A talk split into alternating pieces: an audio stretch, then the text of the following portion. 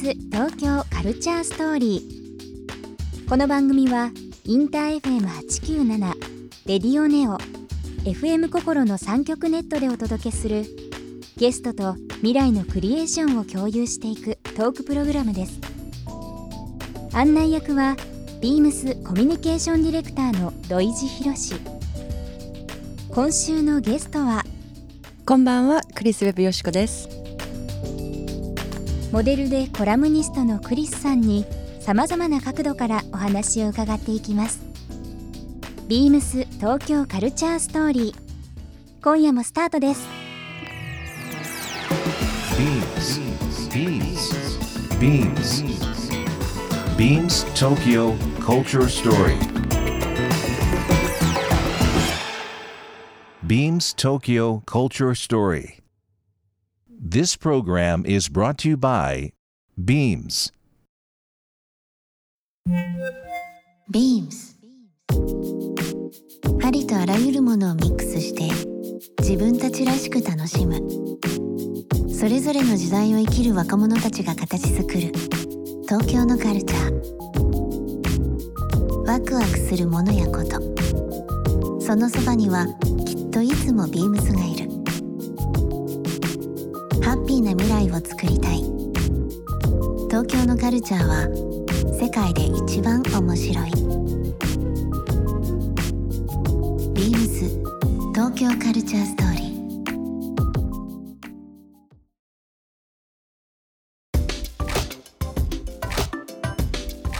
今日もですね、えーゲストをお招きしております。クリス・ウェブよしこさんになります。こんばんは。こんばんはご無沙汰してます。あのー今週1週間なんですけども、、はい。ろんな角度でお話をお伺いしてですねクリス・ウェブよしこの魅力あとはその東京の魅力はい。という部分をいろんな角度でお話をさせていただきたいなと思います。でえっ、と毎回恒例ということでゲストの方にプレゼン毎週ト月曜日プレゼントをお持ちしてます。今開けていいの？今開けてくださいあのねいろんなプロデュースされたりもちろんモデル業ということでいろんなもの見てられると思うのでなちょかなうどかいい。難しいな。すごいちょうどいい。超タイムリー。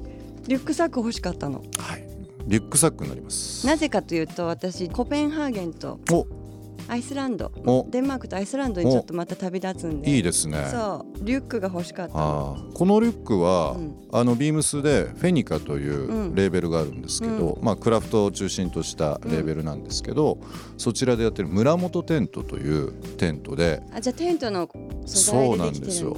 このリュック、えー、と真っ黄色の。うん。ねストラップが可愛い。なんかこれいろいろなんか装着できそうだし。そうです赤とかこれあのサックスブルーもあるんですけど、うん。なんとなくこう黄色？少ないよ持ってる人は小学生ぐらいで 街中で指さされちゃうかもわかんない。いやでもねでもねその黄色がうんちょっと、いいねあの山吹色みたいなね。そうそうそうくすんだもので、これもともと名前が面白くて、うん。山菜リュックっていうネーミングがついてて山菜を取り行く時にこう使う。そうなんだ。で口がでかくて丈夫でカラーリングもねもちろん面白いっていうことも。あとそこにちゃんとこうベンチレーター？はい。あるよね。ベンチレートついてますついてます、うん通気性のいい。だから山の中でうん。分かるような形にして目立つね。じゃあアイスランドで私絶対迷子にならないね、うん。あそこによしこがいるって この黄色で。ぜひぜひあのそれでアイスランドと、はい。えーコペうん。コペンハーゲンコペンハーゲンですね。はい。あの行っていて、はいい行ってきます。いただきたいなと思います。すっごい嬉しいです。ありがとうございます。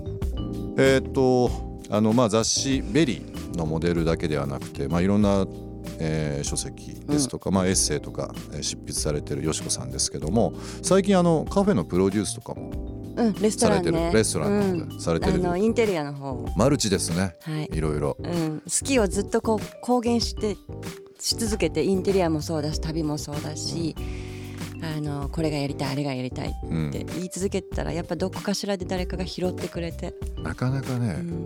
できないことですよそれは。あ れ やりたいこれやりたい夢を現実にするという部分、う。ん。まあでもそのやっぱり行動力っていう部分がとあとまあねそのキャラというか人徳も含めてですけど多分みんな惹かれる部分なのかなというふうには今日半年ぶりぐらい会いましたけど。思いました。改めて思いました。先ほどご挨拶しました。まあそんなよしこさんにあの改めてなんですけど、今のお仕事、今モデル業を中心にされてますけどももともとそのファッションのブランドのマーケティングですとか、まあ、PR のお仕事をされているとされていたということなんですけども、どういった経緯でそういうのをスタートされたんですか？ニューヨークから帰ってきて、うん。あのデバイスっていうセレクトショップがはい京都にあってそこでアシスタントバイヤーをやっていて、まあでも大阪のファッションってやっぱり限界があるんですよ。はい。やっぱ出版社って東京にあるからもっとファッション突き詰めるんだったら東京に出なきゃいけないなって思ってて、まあ、とりあえず出ようと。で私履歴書を書くと資格が何にもなくて。うん。英検もないし、うん。免許もないし大学も中退だし空欄でいろんなところに履歴書出して結局全滅でうん。これはいかんなと思って。でヘッドハンターの女の人に頼んであのその人と面接してうん。人生初の面接。はい。それいくつの時ですか？23ニューヨークから帰ってきてそれぐらい。そしたら純の人が人がっていうか純の社長の奥様がうん。ちょっと面白い子がいるかもって言って、合わないって言って。そっからですねそれであのオプティチュードっていうブランドがあったんですけどそこの PR 初期 PR をやってでも初めてその会社の面接を受けに行くもんだからどういう格好で行っていいか分かんなくて、はい。ね、就職活動もしなかった人だからうん。だからねルブタンのニーハイブーツで行ったの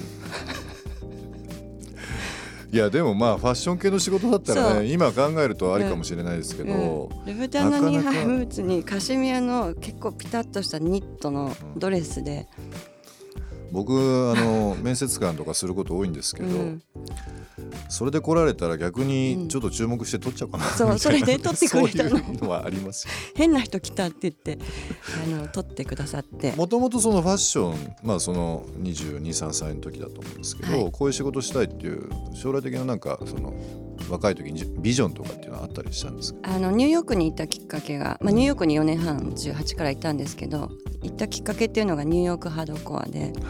あまりにも好きすぎて人生初の趣味レベルで好きででもアンダーグラウンドだからそんなにこう有名にもなれずみんな苦労してて、うん。みんなシェフだったりお父さんだったり、うん。ね、あの工事現場で働いてたりとかっていうところでデモテープをみんなで作ってこう販売したりとかしてて要はプロモーターっていう言葉を知らないままプロモーター的なことをやっててで結局なんかこの自分じゃない自分が好きなものをこうプロモーションする仕事が一番自分に合ってるんだっていうところではいそこからこう要はね PR に流れていったっていう。なんかあの特にその雑誌のね、うん VERY とかで見るクリス・ウェブ・佳子さんという存在はハードコアというイメージよりはやっぱりこう洗練されてて。ハードコアも洗練されてるんですよ。もちろん 今ちょうどあの9月から、ね、その雑誌の VERY で、うん。ビームスの中でもビーミングライフストアというレーベルありますけど、うん。まあ、そちらの方でモデルで出ていただいて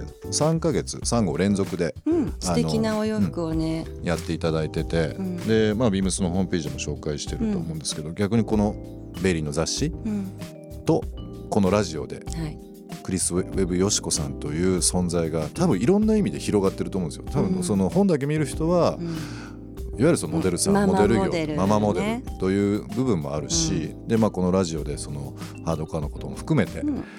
すごい幅が広くて面白いです。ね、浅く広い人なんです私って。そうか いや絶対そう。いや僕ちょっと過去の話になるんですけど、それこそインター FM うん、のクリス・ウェブ・ヨシコさんの番組に、うん。あれ3時間でしたっけね？ね。ゲストで呼んでいただいはい。てお話ししましたけど、はい。この人って本当マルチだなって改めて。マルチじゃなくて多分オタクなんだと思う。オタクなの、うんでもねオタクってうん。俺結構究極の褒め言葉だと思う、まあねそううんだから私オタクな人大好きなの、ううん。んただなんかその一ジャンルだけじゃなくて、うん。いろんな部分でオタクだと、まあ、今のそのオタクっていう言葉をもらってですけど、うん。クリス・ウェブ・ヨシコとはもういきなり月曜日からあの答えが出ちゃいそうな あれですけど全方位型オタクいう。いいね。新しいタイトルもらっちゃった、っていうふうに勝手に思いました い、いかもビームス東京カルチャーストーリー。今日はモデルのクリス・ウェブ・ヨシコさんにお越しいただきました。お付き合いいただきありがとうございます。ありがとうございました。明日もよろしくお願いします、はい。よろしくお願いします。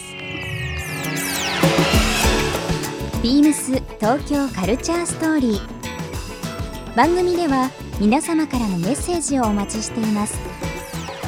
メールアドレスは beams897 アットマークインター FM.jp ツイッターはハッシュタグ beams897 ハッシュタグビームス東京カルチャーストーリーをつけてつぶやいてください。またもう一度お聞きになりたい方はラジコラジオクラウドでチェックできます。ビームス東京カルチャーストーリー。明日もお楽しみに。ビームスビーム静岡清水博義です。静岡鉄道の駅ビルに入っている静岡店は仕事帰りの方々に多くご来店いただいています。登山が好きで毎回山頂でコーヒーを入れて飲むのが楽しみです。あまりうまくないですが、たまに釣りにも行きます。自然の中で過ごすのが好きです。ビームス静岡は10月でオープンして6年になりますが、まだまだビームスを知らない人も多くいると思いますので、より多くの人に知ってもらえるように頑張ります。ビームス東京カルチャーストーリー Beams Tokyo Culture Story. This program was brought to you by Beams.